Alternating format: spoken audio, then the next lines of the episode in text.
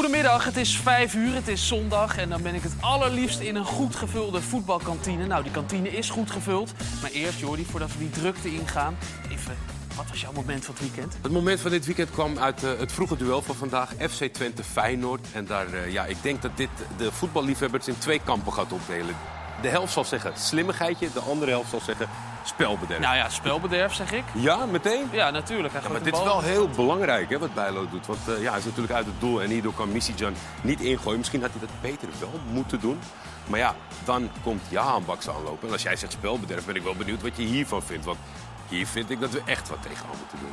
Jij vindt dus dat slimmigheidje van, van Bijlo een slimmigheidje? Moet een keer kunnen in een seizoen als het heel belangrijk is. Maar dit van Jaan Baks, daar worden we natuurlijk wekelijks mee geconfronteerd. En daar ben ik niet zo'n heel groot fan van. Bijlo kreeg geel, Jan Baks kreeg niks. Als jij als VAR nou even zou mogen regelen, andersom? Bijlo niks, Jaan Baks rood. Even een nieuwe trend zetten. Hij is eh, in vorm. We gaan zitten.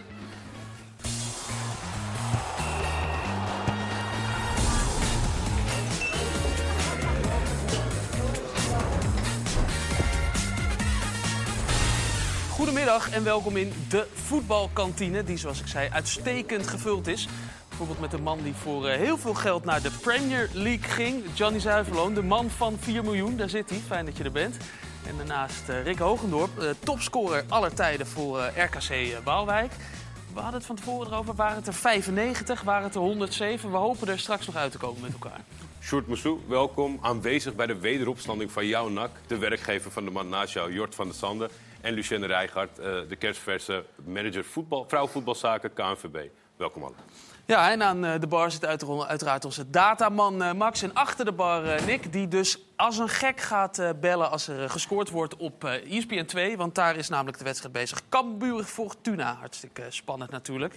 Ehm Sjoerd, hoe is het met je na afgelopen vrijdag? 5-1 Nou, ik ben totaal euforisch.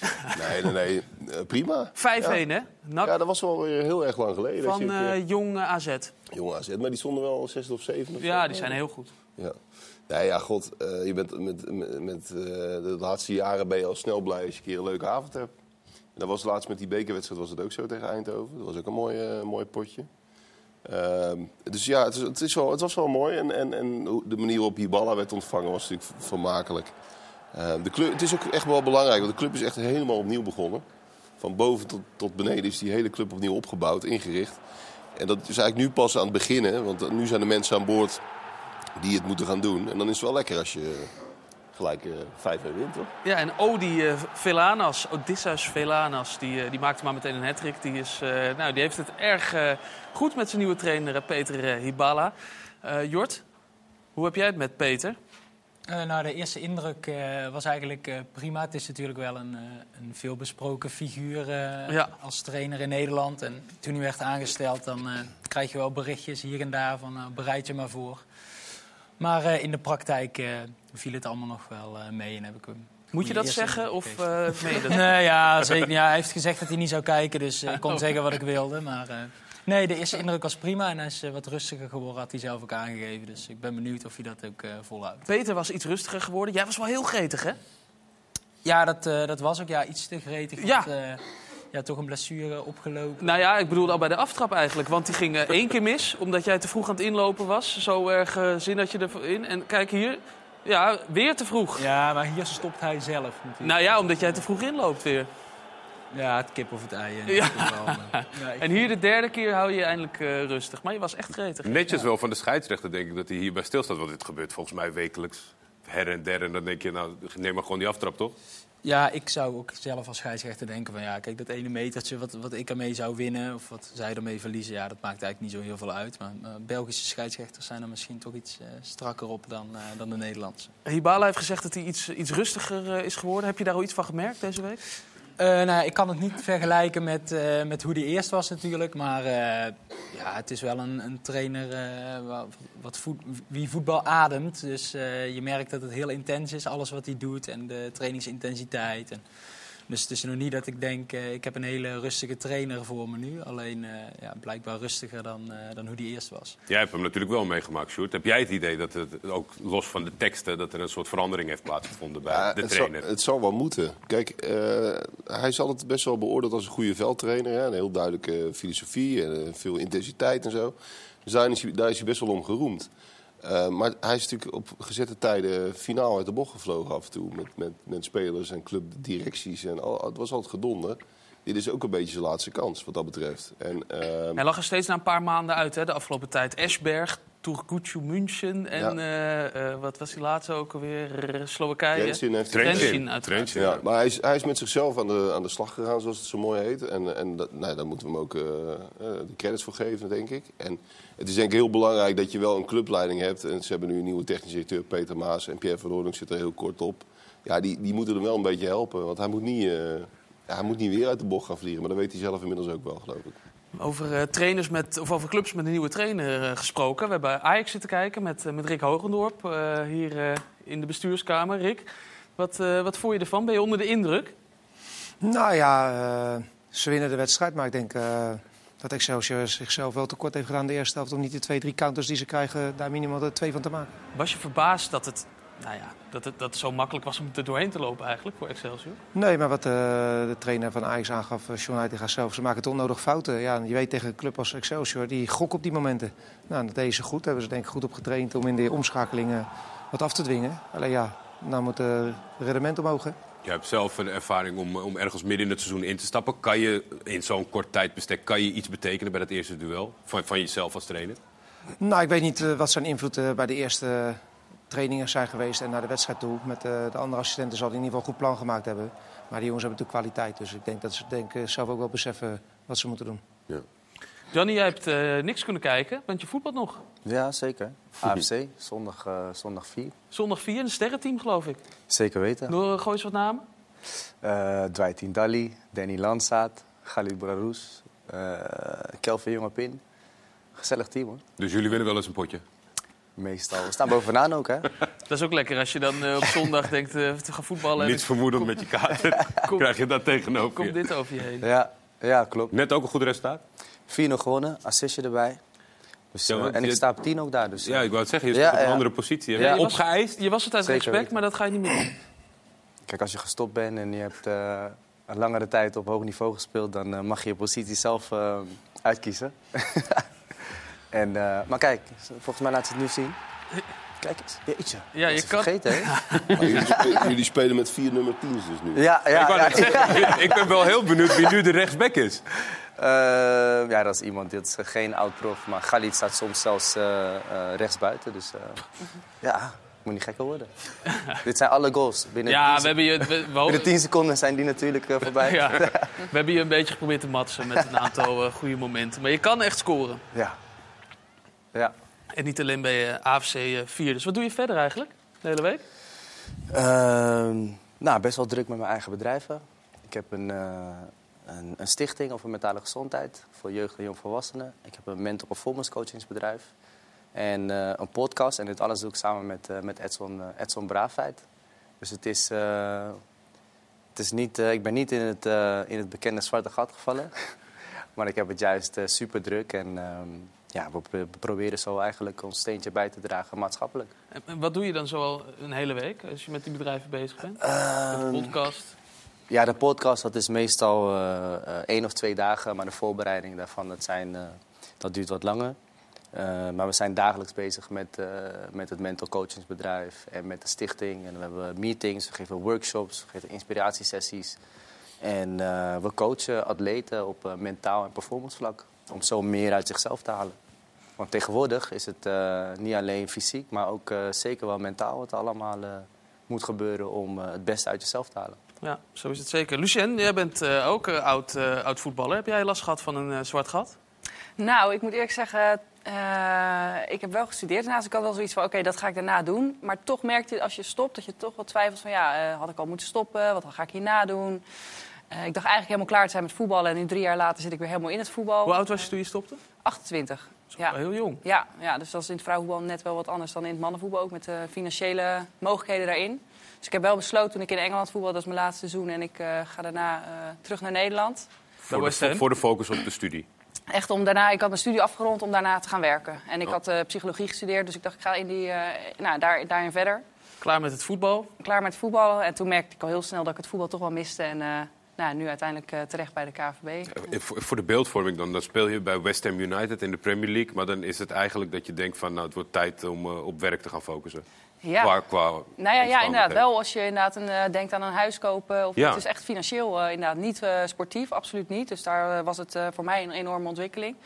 Maar als je daarna wil, ja, je wordt 28 en je hebt iemand thuis, een vriend thuis... en je wil ook wat, eh, wat ja, daarin verder... dan eh, zijn dat eh, toch wel zaken waar je ook eh, over na gaat denken. Worden en die- gelukkig gaat dat nu beter. Ja, precies. Er worden Ja. daar stappen in gemaakt. Absoluut, maar er moet- absoluut. Maar ik denk wel als je vanuit deze, dit scenario komt... dat er nog wel veel stappen te zijn maken heel zijn. stappen te maken, Ja. ja. Dat je in ieder geval kan focussen op voetballen en dat je daar... Alleen op voetbal. Precies, ja, Ja. dat zou heel mooi zijn. Voetbal je nog wel eens? Nou, ik zat eh, toevallig bij de Ajax Amateurs. eh, maar ook vanwege mijn functie nu eh, heb ik dat toch maar even geparkeerd. En, eh, wie Ja, want weet, die functie die moeten we nog even... Je bent manager vrouwenvoetbal bij de KNVB. ja, Dat, klinkt meteen ook wel... eh, serieus. eh. de vrouwelijke Nigel de Jong. Ja, ja nou, Nigel is echt voor de vertegenwoordigende teams. Dus ook voor oranje mannen en vrouwen. En eh, mijn functie moet je meer zien als een eh, overkoepelend strategisch. waar willen we heen met het vrouwenvoetbal de komende tien jaar? Het meisje dat vijf jaar wat start tot aan Oranje Leeuwin. Zijn we op de goede weg? Nou, ik zie daar ook mooie bordjes met de Azerion Vrouwen Eredivisie hangen. Wat willen we daarmee? Hoe staat het ervoor? Wat zijn daarin de kansen? Ehm, nou, eigenlijk het hele pakket en meer op eh, overkoepelend. Volgend jaar wordt de competitie uitgebreid. Dat is deze week bekend geworden met FC Utrecht. Ben je Ja. daar blij mee? Heel blij. Nee, eh super goed verhaal hadden ze. Ehm, waaruit duidelijk kwam dat zij echt het vrouwenvoetbal ontzettend omarmen. Eh, goed geïntegreerd binnen de organisatie. Dat is wel echt een vereiste vanuit ons nu. Ja, want het was een beetje tweeledig ook met de eerdere uitbreidingen. Dat clubs moeten er wel klaar voor zijn Ja. om ook het niveau aan te kunnen. Zodat je niet elke week je telram eh, mee moet nemen. En daarom eh, stellen we hoge eisen. Ja. Dus we willen ook gewoon dat clubs, BVO's, mogen alleen BVO's die ook interesse hebben, eh, tonen. We willen ook echt dat zij laten zien dat ze investeren in het vrouwenvoetbal. Dat ze er klaar voor zijn. eh, dat ze echt intrinsiek gemotiveerd zijn om het vrouwenvoetbal goed weg te zetten in de organisatie. En dat is heel erg bij Utrecht. En, eh, Utrecht had dat dus allemaal goed voor elkaar. Supergoed. En ik ben heel benieuwd volgend, eh, volgend seizoen. Wat vond je van de reactie van eh, Vivianne Minema? Ja, die, die, eh, die, in haar eh, column schreef dat ze, het, eh, dat ze er eigenlijk niet zo blij mee was. ja, nee, die reactie kennen we natuurlijk. Want die horen we ook wel vaker. Van de uitbreidingen moeten we wel naar 12 teams of niet? Want eigenlijk is wat zij zegt, is er zijn nu al zulke grote verschillen. Als er nog een extra team bij komt, komen er nog meer Ja, mindere teams, Ja. slechtere teams om het Ja. zo te zeggen. Waardoor er nog meer hoge uitslagen zijn. nee, zeker. En, maar ik denk dat bijvoorbeeld Fortuna Sittard een heel mooi voorbeeld is. Als we zien dat er geïnvesteerd wordt, dat er echt clubs intrinsiek gemotiveerd zijn om dus het goed weg te zetten. Staan op de derde plek, eh, zijn dit seizoen begonnen met vrouwenvoetbal, flink geïnvesteerd, ineens met een team opgekomen. Nou, dan zie je ook wat de mogelijkheden zijn, ook als je buitenlandse speelsters trekt. Eh, zijn de drie Belgische internationals geloof Precies, ik. het hoeft eh, niet allemaal bij de clubs uit Nederland weggehaald te worden. Als, we echt, eh, nou, als echt een club geld ook erin wil investeren en goede meiden, speelsters wil halen, dan zie je ook dat er mogelijkheden zijn. En ik denk dat dat met bijvoorbeeld met Fortuna een heel goed voorbeeld is. Dus dat is het geheim. Buitenlandse spelers eh, aantrekken. Hopelijk ook eh Oranje Leeuwinnen. Dat zou natuurlijk ook wel mooi zijn om weer terug naar Nederland voor de competitie. Die spelen natuurlijk ook veel in het buitenland. Eh, weet je, als de competitie weer interessanter wordt, eh, dan is dat alleen maar goed teken, Ja. denk ik. Maar ja, dat is Ja. natuurlijk ook gewoon een traject van een aantal jaren op het moment dat je er serieus voor gaat zitten. Voordat de speelsters lokaal eh, op dat punt zijn. Daar heb je ook gewoon wat tijd voor nodig. Zeker. Miedema maar terughalen met eh, FC Utrecht eh, op een gegeven Feyenoord. moment. Ja, dus denk ze wil naar Feyenoord. hè? Dat, eh, ja. dat wordt er dan wel, denk ik. ja, zo is het. Ja. Rick, heb jij last gehad van een eh, zwart gat? Nee, eh, eigenlijk niet. Dat, eh, toen eh, besloten werd dat mijn contract bij ADO niet verlengd werd, heb ik meteen besloten om te stoppen. En ik had een afspraak toen ik uit Duitsland terugkwam dat ik een aantal jaar voor de club zou gaan werken. Dat was al afgesproken. Dus toen ben ik eigenlijk meteen als accountmanager aan de slag gegaan. Toen heb ik nog een jaar bij Scheveningen afgebouwd, wat leuk was. En nee, eigenlijk niet. Het enige wat ik lastig vond was de avondtrainingen. Wat dan? Nou ja, bij Scheveningen train je natuurlijk s'avonds. Ja. En dat is even wennen in je ritme. Je bent gewend s ochtends om half elf je energie kwijt te raken. ja. En dan moest je wachten tot het eind van de dag. Nu Dus, zat je op te vreten op de bank. nou ja, dat niet. Je was wel bezig, maar je, je kan je energie niet kwijt. En daar had Je- ik wel wat moeite mee in het begin. Je zegt het heel recht toe recht aan. Maar wa- was het ook voor jou zo makkelijk om van de ene dag... Nou ja, je had dan nog wel Scheveningen... maar in principe voor de dag vullende delen naar ADO te gaan... en dan in plaats van met een sporttas met een aktentas eh, bijvoorbeeld? Nou ja, in het begin wel, want je, je bent natuurlijk helemaal niet bekend in de wereld. Nee. Dus eh, bedoel, je bent voetballer geweest. Ik had eh, nooit gestudeerd en eh, school niet afgemaakt. En dan kom je eigenlijk in een functie. Ik zou, hij was heel breed omschreven wat ik kon gaan doen. En uiteindelijk eh, was Van der Kalle toen met eh, Paul Bijsbergen net ingestapt, eh, de club overgenomen.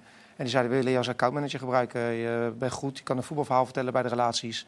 Dan vinden we wat de mensen willen horen. En zo ben ik eigenlijk ingerold. Dat heb ik bijna tien jaar gedaan. Mooi, dat, mooi, dat- mooi dat hij in Limburg geboren is. Hè? Vind ik altijd zo geweldig. Plat geboorteplaats Blerik.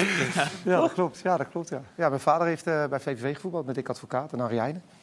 Heb je er moeite voor moeten doen om eh, dat accent... eh, Nee, want ik was eh, drie maanden. Ik ben in januari geboren en in eh, mei Oh. competitie afgelopen. Dus ik was in... eh, Wel een goede voor een pubquiz. inderdaad. toch? Dat je Zeker. dat Ja, even dus- gaat vragen. Welke Ja. provincie? Ja, ja, ja.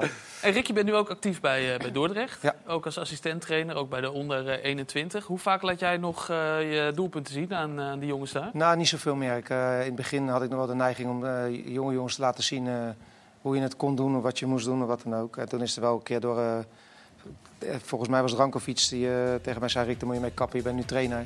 Je moet het voordoen, je kan ze helpen, maar je moet niet je eigen beeld meer laten zien. Dan moet je gewoon lekker eh, zelf op de bank kijken. Maar dan ga je die jongens niet meer helpen. Nee? Nee, hij zegt, je moet gewoon zelf laten zien hoe je het moet doen, of hoe je moet leren trappen. Een vrije eh, trappie, dat eh, kan je, kon je ook. Ja, nee, ik, had, eh, ik kon wel een balletje raken, dus... eh Hey, kom, nu- ja, samen met Janny nog eh beeld, hè? Zo, Ja, een goede PSV. tijd. Dat is een goede tijd, dat 4-4, hoor. weet je hem nog? Ja, ja, ja. ja. Dus, eh, nee, maar eh, dus ik ben, eh, daar heb ik wel gezegd eh, van ik laat het bijna niet meer zien. eh. Bijna niet meer. Af en toe. Nee, ik had laatst, ik had, ik had laatst toevallig... Nee, een moment met, eh met eh Samuel Longo bij Dort was er een moment in de wedstrijd. eh, en vond ik dat hij een actie had moeten maken. Toen heb ik wel een moment teruggezocht die ik toevallig had. Wat vergelijkbaar was wat hij moest doen. En eh, dat vond hij wel leuk. En, eh, toen liet ik hem niet meer zien wat ik bedoelde. En dan eh, kan je elkaar wel helpen. Kom je ook wel eens eh, spelers tegen, of, of nee, spelers die je dan training geeft, eh, die, die jou niet kennen als voetballer? Ik denk dat er heel veel jeugdspelers Nee, dat ja. niet meer weten. Jeugd maar dat is logisch. eh, het is alweer eh 13 jaar geleden dat ik gestopt ben. Dus die gasten van eh 19 jaar of 14 jaar, die weten het niet, hè? Konden jullie het goed met elkaar vinden? In de tijd eh, dat jullie samen speelden? Volgens mij wel, toch? Ja, eh, Of niet? ja, ja. Maar ja, bij RKC was het natuurlijk een hele mooie groep. Ja. eh, Ja, RKC was top. leuk. Volgens mij eh, hadden we, draaiden we een van de beste seizoenen toen, eh, toen we samen speelden. Wat eindigen we toen? Ik zeven of zo, Ja. achtste. Net eh, Europees voetbal misgelopen. Maar eh, wat een hele goede tijd daar. Speelde jij toen al achterin of je hebt ook Nee, eerder op middenveld gespeeld? Ja, toch? ik speelde daar eh, op zes. En ehm, volgens mij kreeg ik toen nog zelfs een aanbod van, eh, van Inter Milaan toen. Ik kwam net van Feyenoord. Maar ik mocht toen niet gaan. Ik was nog te jong, vonden ze. Vonden me zaakwaarnemer. Voor, oh, je zaakwaarnemer. Ja. Dat is eh, oké. Ja, Dat, eh, ja. En nu achteraf? RKC was geweest, toch, wel- toch even wat anders. Nee, ik, ben- ik ben heel blij hoor. Want daarna maakte ik de overstap van, eh van Feyenoord naar, eh naar Heerenveen. En toen heb ik echt twee fantastische jaren heb ik daar... eh, Maar Heerenveen is geen Milaan. Nee, maar ja, weet je... Als je, Nee, ja, als je 18 bent en je gaat naar Milaan, hoe groot is de kans dat je daar gaat spelen? Ja, Je kan misschien wel je zakken vullen, maar goed, eh, op dat moment wil je gewoon alleen maar spelen en je wilt ervaring opdoen. En ehm, nooit, nooit zo achter in je hoofd een stemmetje. Want kijk, uiteindelijk heb je een prachtige Ja, carrière gehad. ja. Maar ja, Inter Milaan is natuurlijk wel even... ja, maar ja, dan zou je misschien in de tweede terechtkomen of zo. Dan, eh, Er zijn veel voorbeelden. Ja, waar precies. die Verdwaald En- raken eigenlijk. Dus ik ben ehm, wel van andere eh, transfers die zijn eh, afgeketst. Dat is wel, eh, daar heb ik wel nog steeds soms eh, slapeloze nachten van. echt waar? Ja, nummer echt 1. dat je wakker was Nummer 1. van, eh, had ik da- da- ja oké, nu valt het nog wel een beetje mee, maar vroeger wel. Dat ik dacht van, jezus Mina zeg, als ik die had gehad, nou dan... eh, Maar noem Kan je, ze- kan je ja, nu- noem ze je, nummer 1, eh, je nummer 1 baal, eh, baalclub eh, delen met ons? Ik denk dat het wel. ehm, of, eh of Sofia was het. En eh, die andere was Manchester United. Zo. Ja. Ja, zonde. ja. Ja, je, pakt, je pakt het in ieder geval goed op. Oh, Hey, we gaan eh, ergens naartoe. Ja, ESPN 2 gaan we naartoe, want daar eh, wordt op dit moment Cambuur Fortuna gespeeld. En Nou. Cambuur eh, heeft nog niet gescoord sinds dat ze wonnen met 3-0 van PSV. Dat was in oktober. En er vliegt er nu een in. Het, het is ongelooflijk. Het is eh Mees Hoedemakers. Vind jij een goede speler, Jordi? Ja, zeker weten. Heeft een hele andere, hele andere redenen. Een, een voetbalspelletje namelijk. Maar dit is een schitterende goal. En misschien wel het lek boven bij Cambuur. Nadat ze van de week al wonnen bij eh, Groningen uit natuurlijk. Het beladen duel.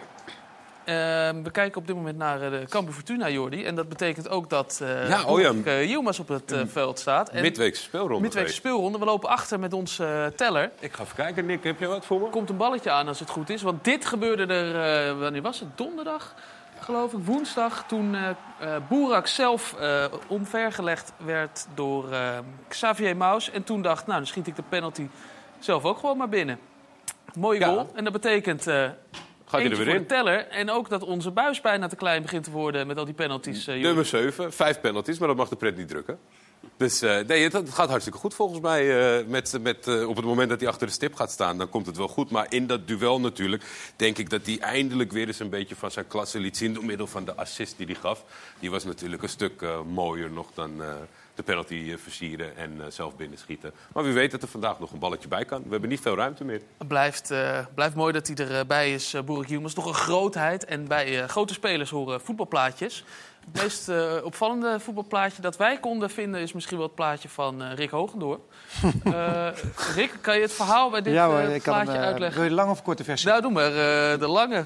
Ja, de tijd zat. Nee, ehm, ze kwamen altijd, eh, begin van de voorbereiding, eh, kwamen ze plaatjes schieten voor die voetbalboekjes allemaal. En, eh, wij hadden getraind eh, met RKC en er stond de lunch eh, op, de planning. En ze moesten opschieten. Dus ja, heel snel zonder onderbroek, broekje aan, snel die foto maken. Alleen ja, als een fotograaf 100 foto's maakte, want die hoor je klik, klik, klik, klik, dat hij dan deze precies... eh, dat ding heeft hij zelf ook niet opgelet. Maar ja, het is zoals het is, toch? Heb je veel commentaar op gehad? Ja, alleen maar goede reacties. Dus, eh. Je hebt zelf ja. die fotograaf had je kunnen gebruiken. Doe die maar, doe die maar. Daar ziet hij het beste eruit. Nee, ja, joh. Joh, er zijn zoveel dingen. Maar ik, ja, ik lach er alleen maar om. Ik vind het mooi. Ja, is het Ja. ook. Je deed ook wel af en toe gekke dingen. Hè? Eh, reclames heb je gedaan. Ja, eh Holland Casino een keer. Ja, dat was, eh, was ook wel leuk. eh. Vond je dat leuk om te doen, dat soort dingen? nou, het was een lange dag. Ik moest er 's middags zijn en ik kreeg leuk s'avonds 12 uur naar huis. Want eh, elke shot moet 30 keer over Ja, ja, ja, worden. dus het gaat meer tijd in zitten dan ik dacht. Ik denk dat is een uurtje ben je klaar. Maar... Nee, maar de, toen hadden ze mij eruit omdat ik veel scoorde. En toen was ik net vader geworden. Dus dan had ik een t-shirt met mijn dochtertje erop. Maar dat vonden ze niks. En dan was het, kreeg ik eh 15 t-shirts aan met eh dineren om 1 uur s'nachts, vrouwenavond, weet ik het allemaal. Ja. En stond ik als een Michelin-mannetje stond ik, eh, stond ik erbij. En, eh, Ja, want dat was ook op een gegeven nou, we, we hebben het We, we hebben hem, dus Laat- we hebben kunnen het hem, beter oké. even Ah, laten we even kijken. kijken hoe dat ging. Oké. Lekker gespeeld. Ja, Mooi. Alsjeblieft. Rick, toen jij eh, vorige keer scoorde, toen eh, had je dit onder je RKC-shirt aan. Proficiat, eh, jongen. Dankjewel. Nou waren wij weer op zoek naar eh, iets anders, hè? Iets, eh, iets bijzonders. Dineren om één uur s'nachts. Het kan bij Holland Casino. Ja. Voor je tweede doelpunt. Hoe is dat? Ladies Day. Hè? En voor je doelpunten na de rust zaten we er een keer aan. Ziet er goed uit. Mooi. Rick, dankjewel. Goed. Wie hebben we nou gehad? Nou, wel. Ja, Rick, dit was het dus. Want jij had heel veel shirts over elkaar. Hè, maar mensen dachten dat jij gewoon... eh, Ja, die zei, wat ben je dik en wat dan ook. Ja, maar ik had eh 15 shirts aan. eh Andere tijden dit wel, hè, Sjoerd? Dit Andere soort, tijden. eh, dit soort Maar- reclames. Wel een glansrol dit. Ja. Wel heel goed geacteerd. ja, ja, goed ik, ik moest een eh, houding aannemen. Ik moest eh, ongeïnteresseerd kijken en allemaal wat dan ook. Maar het mooiste is, weet je hoeveel mensen op gereageerd hebben? Dat is een shirt met die foto van mijn dochter. Niet dochter. Toen dochtertje. Die is ze zo'n weggooien. Dat vonden zoveel mensen erg. Dat, ze, Nou, Johnny zat hier ook van, eh, hoe kan je dat doen? Ja. dat vonden echt heel veel mensen erg. Ik zeg, hoop dat is dat maar je reclame, maak je druk om. Maar... Hè? Nee, het ging naar RKC helemaal, het geld. Jezus, heb ik dat nog? Niet eens in je eigen zak. Jort, zou het iets voor jou zijn, zo'n reclame?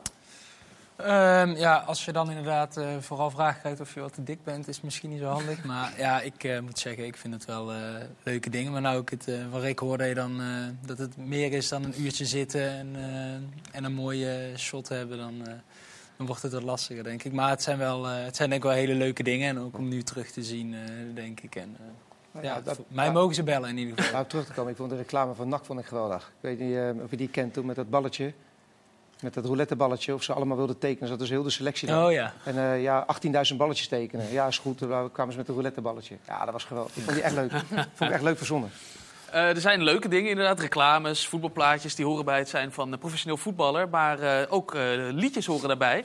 En daar is Jort van der Zanden is daar een, een voorbeeld van. Die heeft een, een eigen liedje gekregen, zoals dat hoort. Bij, bij NAC Breda is er een liedje, maar ook bij FC Den Bosch had jij een eigen lied. Ja, dat, eh, dat hoor ik ook. Daar komt. Daar is de bal in goede handen. Hij weet wel hoe die scoren moet. Bij die rode zit hij altijd goed. Hey, met z'n allen, bij Jortje van de Zonde. Daar is de bal in goede handen. Ja, en speciaal voor jou heeft eh, nou, de harde kern van eh, Den Bosch eh, deze zijn eentje eh, ingezongen. Ja, Wij, ja er zijn, zijn er weinig over blijkbaar. Maar... wij zijn hier over het algemeen niet zo goed in, hè, Sjoerd? Jij hebt ook veel met de Engelse voetbalcultuur. Daar is het toch vaak van ludieke liedjes. En die- hier is toch meestal het, het repertoire is wat klein. Ja, de, onze spreekwoorden zijn vaak heel kort. En Ja. niet heel humoristisch. Ik vond deze nog wel aardig, moet ik zeggen. Ja, Dit dit klonk Ja, dit hoor ik nog wel eens eh, als ik met carnaval nog wel eens in de Korte Putstraat eh, te vinden ben in een bos. Dan hoor ik dit nog wel eens voorbij komen. We gaan het over eh, actueel voetbal hebben. Want er werd eh, vanochtend, eigenlijk vanmiddag, werd er al eh, gevoetbald. En meteen een kraker stond er op het programma. Dat was namelijk Twente tegen Feyenoord. Een absolute kraker om kwart over twaalf. En Feyenoord kwam het beste uit de startblokken. In de, nou, na ongeveer een half uur spelen is dit Jiménez die hem maar eens inkopt. Twente zou uiteindelijk nog op gelijke hoogte komen. Dit is toch wel een lekker voorzetje waar je alleen maar tegenaan hoeft te lopen. Dat had hij tegen Fiorentina ook kunnen doen in de voorronde van de Europa League. Maar eh, nu gaat hij er wel in, Joshua Brenet. En dit is waar het meeste over wordt nagepraat misschien wel. Een hensbal van Robin Prupper, ja of nee? Hij zegt zelf van wel, lijkt het. Hij appelleert namelijk voor hens. En hij raakt hem ook eh, met zijn hand in zijn eigen 16 meter. Dan zou je denken, dat is een penalty. Maar Allard Lindhout geeft een vrije trap voor, eh, voor Twente. Ehm, Gianni? Wat, wat vonden jullie aan tafel? Ja, ik heb het niet gezien. Ik was aan het spelen. Ja, maar je hebt net toch gezien, Gianni? Ja, ja, ik vind het wel hens. Ja. Feyenoord, hè? Nee, maar ja, ik vind, het het wel, ik vind het wel hens. Eh, En het is ook weinig duw. Ja, eh, ik bedoel, er is altijd contact in het 16 meter gebied. En als je samen springt, dan eh, wordt er af en toe wel eens, eh, wel eens geduwd. Maar ik vind het gewoon hens. Je zegt net, fijn- vind je het geen hens dan? Jawel. Ja, toch? heb ook een penalty. Ja. Het, het raarste is nog dat hij, hij geeft uiteindelijk een vrije trap voor Twente, wegens duwen. Ja. Maar hij maakt dit gebaar. Dus Ja. hij maakt een hensgebaar. Ja. Dat, dat is natuurlijk helemaal Oh, dat gaf de uh, Allard Lindhout, de scheidsrechter. Ja, eh, als je. Lindhout ziet, dan zie je dat hij fluit en dan doet hij dit. Oké. Dus hij fluit wel voor Hij, hens. hij ziet een hand naar een bal. En hij draait daarna een soort van terug. In een, in een, maakt hij een kronkel en zegt hij nee, dat werd geduwd. Ja, het, het risico, Heel gek, kijk, hier zie je het. het risico dat Prupper neemt, Kijk, Ja, je hebt gelijk. is natuurlijk ook met zijn hand recht naar boven dat duel aangaan. ja, ik, ik vind het niet eens een twijfelgeval. Nee. Want het, het is gewoon een normaal luchtduel, toch? Oké. Hij, het is niet dat hij zijn handen gebruikt. Hij springt er gewoon met zijn, met zijn Ja. eh, schouder een beetje tegen. Het lijkt er zelfs een beetje op alsof hij vindt van... oh, ik word geduwd, ik pak die bal in Ja, daar lijkt het inderdaad een beetje op. Ja, Lucien, zou je hem geven of niet? Ja, Penalty. ja, ik vind het ook een penalty. Ja. Nou, de, de mening aan tafel eh, is duidelijk. Het is duidelijk. Eens kijken wat eh, de betrokkenen ervan vonden. Ik vond het een onacceptabel moment, van de arbitrage. Dus ehm, als jij. ehm, het is voor, voor de spelers ook lastig. Ik heb net in de kleedkamer tegen ze gezegd: van oké, ik vind dat we vandaag echt een hele goede prestatie hebben geleverd. Het enige waarvan ik denk waar Twente misschien nog een stap verder in is dan ons, heeft ook met de leeftijd van die spelers te maken, is dat ze slim zijn in het gebruiken van een duwtje, in een, in een overtredingje maken waar de scheidsrechter niet voor fluit. Nou, dan verwacht je dat spelers doorgaan hebben: hey, dit mag vandaag, je mag dus duwtjes geven. Ja, en dan is het natuurlijk heel teleurstellend om te zien als, als het zo'n licht duwtje is. Waarbij ik ongeveer mijn telefoon op exploderen staat door mensen die zeggen dat het eerste duw ook nog eens door de net gegeven wordt. Eh, Ja, ja, dat kan je niet geloven dit. Maar ja, dat is wel, eh, Arnold zei het heel terecht, eh, in, in topwedstrijden in zijn, stand, jeetje mina, zijn standaard situatie is heel belangrijk. Maar, maar ik, ik herhaal het heel vaak. En dan word ik ook wel eens afgezet als iemand die altijd zeurt op de arbitrage. Maar arbitrage speelt een cruciale rol in eh, topwedstrijden. Dat, dat, dat vind ik vandaag ook weer. En ik zal niet cynisch zijn. Ik vind dit een onacceptabele beslissing van de arbitrage. Ja, maar ik word, ik word gewoon in de rug geduwd, ja. Ja, was, was een lichtduwt. ja maar ja, hij brengt mij wel uit balans. En, ja, ik doe niet voor niets, zeg maar. Dit is gewoon een reactie als je uit Reactie balans omdat, eh, wordt eh, geraakt. En hij, ja, hij, hij raakt ongelukkig mijn hand, dat zeker. Maar ja, hij... Ja, maar je, je arm was toch al hier? Sorry? Je arm was toch al hier? Ja? Ja, ja. Ja, nee, ik word... Ja, oké, het zou kunnen. Eh, voor mijn gevoel in ieder geval werd ik in mijn rug geduwd. En eh, mijn reactie is zeg maar dat ik dit uit, uit reactie doe, maar ja, oké. Wat ik zo hoor, komen we gewoon goed weg. Ja, hij eh, wordt wel in zijn rug eh, hè, geduwd. Ja, ja het had, eh, ik, ben, ik ben blij met deze beslissing in ieder geval. Hij wou het mij uitleggen. Hij kwam ook naar me toe. Hij zegt, wil je dat ik het je uitleg? Of als je zo doorgaat, wil je dat ik je geel geef? Ik zei, nou, eigenlijk hoeft het van beide niet. dus, ehm, dus, en toen had hij volledig gelijk. Dus ik, nou, dan ga ik weer. Ik zei, nou, dat is prima. Arne Slot noemt het onacceptabel. Daarna zegt hij nog even dat hij eh, het niet eens is met eh, scheidsrechters, wat hij wel vaker is. Zeg jij meteen, eh Sjoerd. Maar eh, ja. de goede Sjoerd, reactie. geloof, geloof jij dat David Pruppert zijn eigen uitleg geloofde? Nou, ik denk, nou, ik- ik moet Robin. zeggen. Die, Oh, sorry, Robin. Ja, die komt net van het veld. Die zit nog in dat moment. Die heeft de herhaling nog niet gezien. Dus ik denk wel echt dat hij oprecht gelooft dat hij gewoon terecht een vrije trap meekreeg. Alleen ja, als je terug ziet, is het natuurlijk onzin. Ja. Dus dat, dat is een verzachtende omstandigheid. Maar de, de, ja, god, eh, Slot, hij heeft inderdaad altijd commentaar op scheidsrechters. Al heel erg lang. Maar hij heeft hier wel gelijk. En zeker met de VAR ook, hè, dat maakt het eigenlijk nog merkwaardiger. Ja. Dat, dat, dat- je moet, als VAR moet je Dat als- minst zeggen... Als kijker ook wel echt de kijken. verwachting dat dit het moment was om te gaan kijken en dan een oordeel te vellen. In plaats van het eigenlijk in de wedstrijd zonder te kijken om te draaien. Ten opzichte van wat jij zei met het handgebaar. Johnny, jij vond de reactie van eh, eh, Ron Jans mooi. Ja. ja, ik vind hem altijd een eh, super eerlijke man. En eh, altijd super aardig ook en oprecht. Dus ja, dat, eh, zijn reactie spreekt boekdelen, denk ik wel. Uiteindelijk werd het eh, 1-1. Maar eh, onze eigen dataman Max heeft een, eh, een heleboel meer cijfers over deze wedstrijd. Ja, nou ja, er zijn wel weer een aantal puntjes waarvan ik dacht dat het wel interessant is om die in ieder geval even te delen. Eh, wat mij opviel is dat eh, FC Twente voor het eerst dit seizoen in eigen huis eh, op achterstand kwam. Eh, zij waren de enige ploeg tot nu toe die dat niet overkomen was. Eh, nu is dus iedereen dat één keer eh, tenminste overkomen. Ehm, FC Twente kreeg ook zes doelpunt, of, eh, schoten op doel tegen. Wat evenveel was als in de voorgaande vijf thuisduels eh bij elkaar. Dat vond ik ook eh, een opmerkelijke statistiek. Eh, en verder, eh, vier van de laatste acht tegengoals in de Eredivisie van Feyenoord... die kwamen van het hoofd. Eh nou had ik even opgezocht wie dat waren. Dat was Obispo, Jens Otgaard, Davy Klaassen en dus Brenet. En door die goal van Brenet maakte hij zijn vierde van het seizoen. En daarmee is hij nu de meest scorende verdediger van de eredivisie. William Manhoef heeft er ook vier. Maar goed, je kunt je afvragen, valt hij onder de verdedigers, ja of nee? Maar er is in ieder geval niemand die meer doelpunten dan, eh, dan hij had gemaakt. Dus dat is eigenlijk wat mij opgevallen is eh, bij deze wedstrijd. Je kan je ook afvragen of de tegendoelpunt van Klaassen of dat met het hoofd Of was. dat het kopbal was van eigen doelpunt. Ik neem aan een week later dat hij is blijven staan op naam van David Ja, Klaassen. Zeker. Ja, ja, ja, zo is het. Rick, hoe kijk jij naar de eh, crisis bij, eh, bij Groningen? Want die wedstrijd hebben we ook gezien. Die verloren van, eh, van Volendam. Hoe zie je dat? Ja, dat er een jong team staat nu. Hè? Ik denk eh, dat je in de Eredivisie wel een bepaalde ervaring nodig hebt om tot resultaten te komen. Of bepaalde situaties in een wedstrijd in te kunnen schatten door ervaring. En nu merk je gewoon dat het heel, eh, heel onervaren is. Te onervaren. Je hebt natuurlijk ook vaak in, in, in teams gevoetbald die nou ja, eh, onderin moesten, moesten strijden. En dan had je, had je echt ervaring nodig? Nou, als ik kijk naar eh, een paar jaar dat ik bij RKC zat, met de ervaring die wij in huis hadden. Met uh, Petrovic, Schreuder, Van Diemen, Roeleveld, Nascimento, Kovidarica. Kan ik nog wel even doorgaan. En dan met een hele goede jonge mix erbij kwamen we altijd wel tot, uh, tot een bepaalde prestatie. Uh, de oude gasten hielp je op de juiste momenten doorheen. Ja, die jonge gasten zorgden voor een bepaalde energie uh, weer in het team. En daardoor hebben we denk ik met RKC vijf, zes jaar lang makkelijk in de middenmoot gespeeld. Het is nu wel soort overduidelijk zeg maar, hoe het gaat bij Groningen. Normaal kan het zo erin sluimeren dat je dan ineens in, in, in een, een slechte situatie staat. Maar zie jij iets van aanknopingspunten in deze periode? Nee, het is, het is heel deprimerend allemaal. Er is ook heel veel negatief sentiment rondom die club. Dat zie je, ook bij andere clubs heb je in het verleden ook vaak gehad. Hè? Uh, clubs van dat formaat, Roda, NAC, Willem II, Pek Zwolle... die zie je zo geleidelijk wegzakken in een soort pool van chagrijn.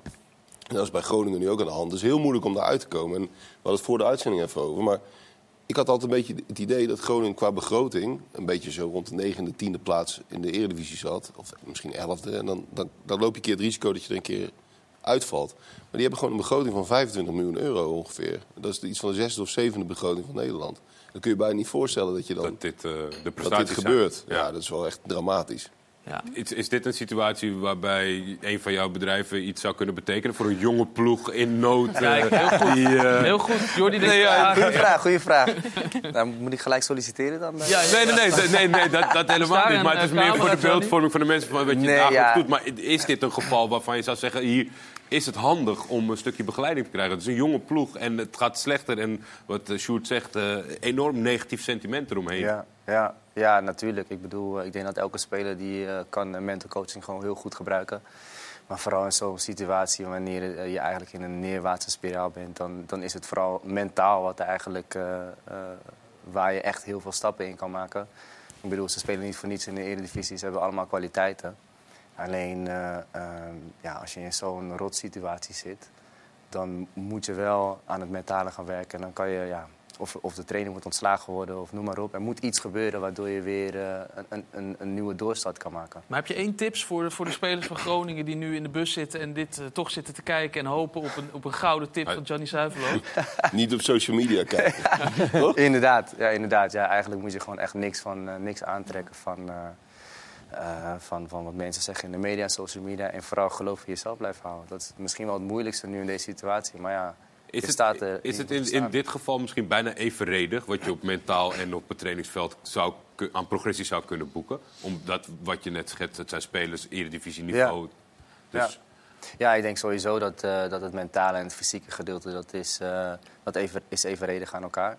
Omdat eh, als je mentaal niet lekker in je vel zit, kan je ook niet presteren op het veld. Ehm, dus ja, ik denk wel dat, er heel veel, dat iedereen er heel veel aan eh, kan hebben. Zometeen, dan eh, zijn we terug en dan gaan we weer eens ouderwets over de grens. We gaan namelijk contact leggen met eh, Warner Haan. Die voetbalt op dit moment eh, in Zweden, maar hij gaat naar Japan. De oudspeler van Feyenoord en Heerenveen. Dus heel graag tot zo.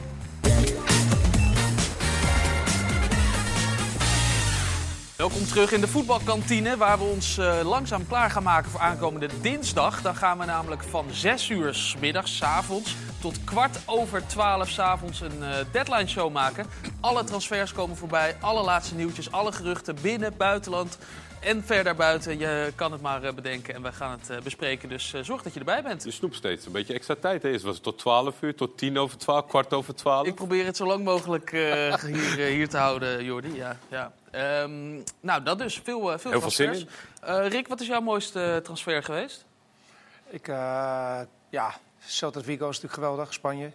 kwam ik in een top 11 tot te spelen eh, met Massinho, die wereldkampioen was geworden met Brazilië. Maar ook eh, met eh Karpin, eh Mostafoy. Mostafoy, de Tsar van Rusland werd hij genoemd. Hè. Benny McCarthy zat erbij. Maar zijn een beetje down to earth of waren dat de koningen van Figo? Nee, dat waren wel de koning van Vigo. Ja, dat dacht Nee, ik al. Volgens mij had vlak voordat ik er naartoe ging, had Johan Cruijff een interview gegeven dat na Barcelona Celta de Vigo het best voetballende ploeg was. er werden vierde in Spanje. Dus dat was heel mooi. Maar het, eigenlijk... Maar ook ja, nog meer, uh, Mak Makalele zat. Makelele, Claude Makelele, Djorovic, En die keeper van... eh, uh, Dutrewel en later Pinto. Oh ja, Eerst, Pinto. Eerst Dutrewel, Frans eh, international. Ja, later we Pinto. kwamen jouw contracten tegen online. Die heb je zelf... eh, Nee, dat, ik was een beetje aan het opruimen vorig jaar een keertje. Dus toen heb ik eh, wat dingen weggegooid. Eh er waren de fax allemaal. Want eh, toen ging het allemaal nog via de fax. Toen zat ik eh, toen het rondkwam in trainingskamp eh, in Spanje met de RKC. Dus toen ging alles via de fax. En dit en eh 1 minuut voor 12 duwde ik de fax er pas doorheen eh, met de handtekening. Dus die heb ik allemaal weggegooid. De officiële contract heb ik nog wel. Maar Het is een echte eh, ouderwetse vakstress. Nu met alle databanken en videobeelden, dan op zich is, gebeuren er wel transfers dat je denkt, hoe komt zo'n club bij zo'n speler terecht? Maar hoe, hoe, is- hoe is Celta de Vigo bij de spits van RKC terechtgekomen? Weet je dat? Ehm, nou ja, punt 1 scoorde ik natuurlijk in eh 30 wedstrijden, 18 keer bij RKC. Dus zij keken gewoon dus, Eurogoals. Dus, dus daar naartoe. En de spits was toen eh, weggegaan. En ze zochten een spits die ook Europees mocht spelen. Want als je natuurlijk toen de tijd, ik weet niet of die regels nog steeds zo zijn, maar als je Europees Ja. gespeeld had, mocht je, Kon je natuurlijk niet geen- voor een andere ploeg. kon je niet voor een andere ploeg Je spelen. Dus, speelde geen Champions League met de RKC toen. nee, net niet. We misten het net. eh. we stonden er wel goed voor dat toen ik wegging. En daarna werd er niet zoveel meer gewonnen. Maar, nee, maar weet het, eh, ze zochten een spits die Europees mocht spelen. Ja. Ja, een stand-in voor Benny McCarthy. Want uh, Tourdeau, die Argentijnse spits, was toen lang geblesseerd. Ja. En die was pas een paar weken voor het eind van de competitie weer fit. Dus eh, vandaar dat ik kwam. En, en die Pinto, die keeper, die is toch een beetje... Geweldig gozer. Ja? Ja, top.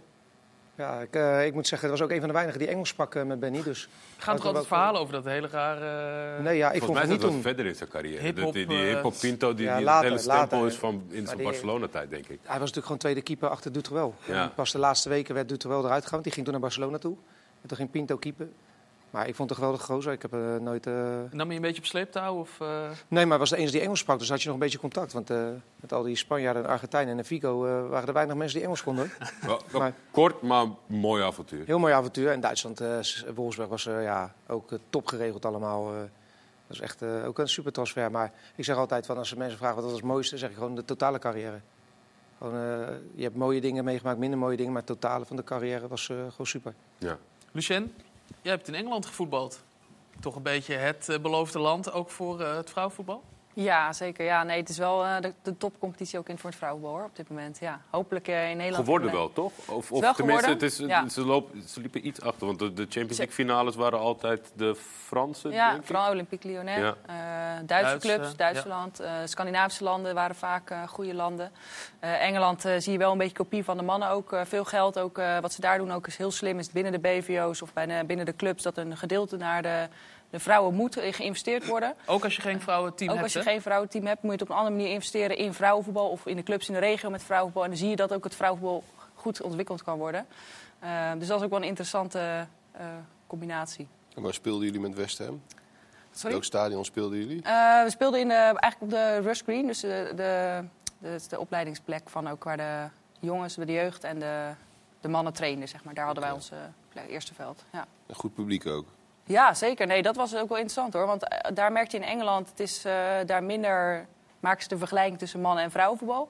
Je bent echt voor een club, West Ham. En eh, of je voor in de jeugd speelt, of de mannen of de vrouwen.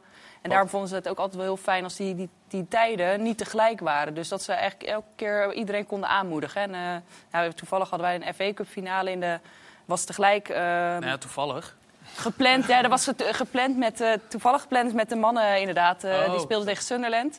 En daar zijn toen de, de supporters hebben toen echt toen voor eh, eh, ja, opgekomen van kunnen wij wilden eigenlijk bij die finale van de FA Cup finale ook van de vrouwen kijken. Kunnen we dat, eh, dat tijdschema niet anders maken, dat, zodat we daar ook heen kunnen. En nou, daar is toen twee uur in ieder geval bij uitgereikt. Dus dat is wel, dat, dat kenmerkt wel ook. In Nederland is dat een stuk minder. Is wel minder, ja. En dat hopen dat kunnen we daar in de toekomst natuurlijk wel wat meer uh, naartoe werken. Daar doen we ook alles aan natuurlijk binnen de ook om die competitieschema's ook samen uh, op elkaar af te stemmen. Uh, ja, dat, dat is in ontwikkeling en daar hopelijk kunnen we daar ook uh, naartoe. En het is geen uh, transfer of zo, maar jij zit dus in een, nou niet geheim, maar wel zeer exclusief UEFA-opleidingsklasje. met Nigel de Jong, Nemaja Vidic, Sami Kadira. Wat, wat is dat precies? ja, dat is een uh, Je brengt het in ieder geval heel spannend. Ja. Ik ben even benieuwd. ja, het is een... Uh, Geheim genootschap? het is een uh, managementopleiding. Dus eigenlijk moet je bedenken... Ik wist toen niet, uh, toen ik stopte met voetballen... of ik echt weer in het voetbal door wilde. En op een gegeven moment merkte ik wel... Ja, ik mis het voetballen wel. Ehm, toen kwam deze kans bij mij voorbij. dus ik heb me daarvoor ingeschreven. Um, en wat houdt in? Je bent uh, zeven keer bij elkaar, een week bij elkaar. En uh, dan gaat het over alle facetten. Over de hele wereld, hè? Als ja, dus je gaat overal... Uh, toevallig volgende week zit ik in Londen, de ene laatste sessie. En dan elke keer als je sessie een week bij elkaar bent... gaat het over een facet in het, in het voetbal, in de organisatie. Uh, dus je moet bedenken, ik had wel het idee... oké, okay, ik wil toch wel terug naar het voetbal. En als je dus een functie ambieert in het, in het voetbal, een managementfunctie... Daar was, is eigenlijk de opleiding echt op gericht. En ik zie je alles voorbij komen. En we hebben ja, een leuke groep samen en vooral ook heel divers. Uh, dus vanuit overal vandaan, maar ook mannen en vrouwen. Uh, dus ik denk dat dat juist ook heel interessant is. En uh, we zijn een hechte groep samen. Maar gaat, is dat een beetje leuk met al die, die, die grote voetballers? Ja, nee, hartstikke leuk. Ja, nee, ja. Ik hoop dat zij het ook... Ja, uh. Die is, ja. toch, is toch een verdediger die ik vooral voor me zie als iemand die uh, nou, iedereen door midden kopt als hij de, als hij de kans ja, gelukkig heeft. is dat daar niet. Dat is een beetje klaar. Ja, daar is hij overheen gegroeid. Ja, dat is... Uh, dat is, is nee. dat een leuke... Ja, nee, hartstikke. Ja, nee, dat is echt... weet je, en iedereen is heel... Je merkt er gewoon heel betrokken en wil graag een goede functie in het voetbal uiteindelijk krijgen. Uh, dus iedereen is ook heel gedreven om daar iets uh, mee te bereiken. En dat merk je, dat is gewoon heel leuk. En uh, ja, waar iemand dan even voetbalt of wat voor achtergrond, dat is dan ook even dan... en misschien nu dan wel een soort van bonus. Is dat als je goed klik hebt met Nigel de Jong, dat zal in de praktijk met het samenwerken ook prettig zijn. Dat zou, is voor nu ideaal. Ja, ja zeker. Ja, nee, en dat is hartstikke fijn natuurlijk dat het lijntje kort is. En dat hij ook daarmee het vrouwenvoetbal iets verder kan helpen in Nederland. Met z'n allen doen we dat. Dus dat is hartstikke fijn dat die lijn er is, ja. ja. ja. Iemand die ook een hele mooie transfer heeft gemaakt, is op dit moment uh, over de grens. Warner.